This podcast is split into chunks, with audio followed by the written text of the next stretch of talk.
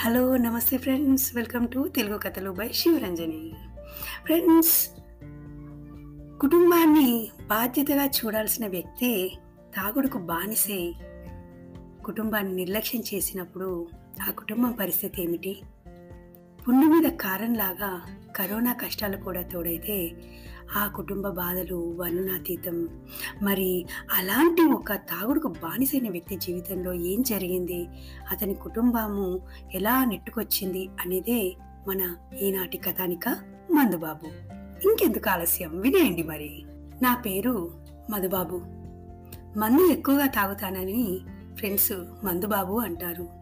తల్లిదండ్రులు తోబుట్టువులు భార్యాబిడ్డలు ఎవరైనా నాకు మందు తర్వాతే. జీతంలో సగం నా మందు ఖర్చు కుంచుకొని మిగతాది ఇంట్లో ఇస్తాను. నా భార్య సత్యవతి పేరుకు తగ్గట్టే గుణవతి. నా వ్యసనం వదిలేది కాదని అర్థం చేసుకొని ఉద్యోగం చేస్తూ మా సంసారాన్ని గుట్టుగా నడుపుతోంది. మాకు ఒక కూతురు ఒక కొడుకు ఉన్నారు.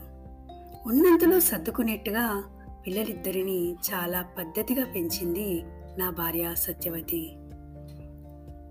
నా భార్య తోబుట్టువులు స్నేహితులు తరచూ మందు మానడానికి డాక్టర్ దగ్గరికి వెళ్దామంటారు. జన్మలో జరగని పని ఇది.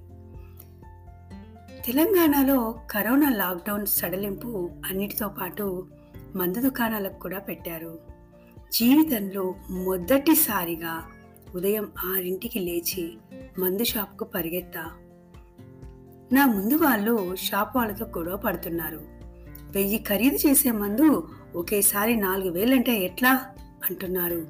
ఇష్టం ఉంటే తీసుకో లేకపోతే పో అన్నారు షాప్ వాళ్ళు. ఉదయం నా కూతురు పుట్టినరోజుకి కొత్త బట్టలు అడిగితే కొత్త బట్టలు కావాలా? కాలేజ్ ఫీజు కావాలా? అన్నది కరోనా వల్ల జీతం లేని నా భార్య. కరోనాలో నా కుటుంబం చాలా సర్దుకుంటోంది. మరి నేను?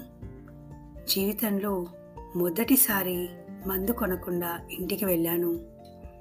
మందు మానటానికి డాక్టర్ దగ్గరికి వెళ్దామా? అని అడుగుతూ నా మందు కోసం ఉంచుకున్న డబ్బు నా భార్య చేతిలో పెట్టాను.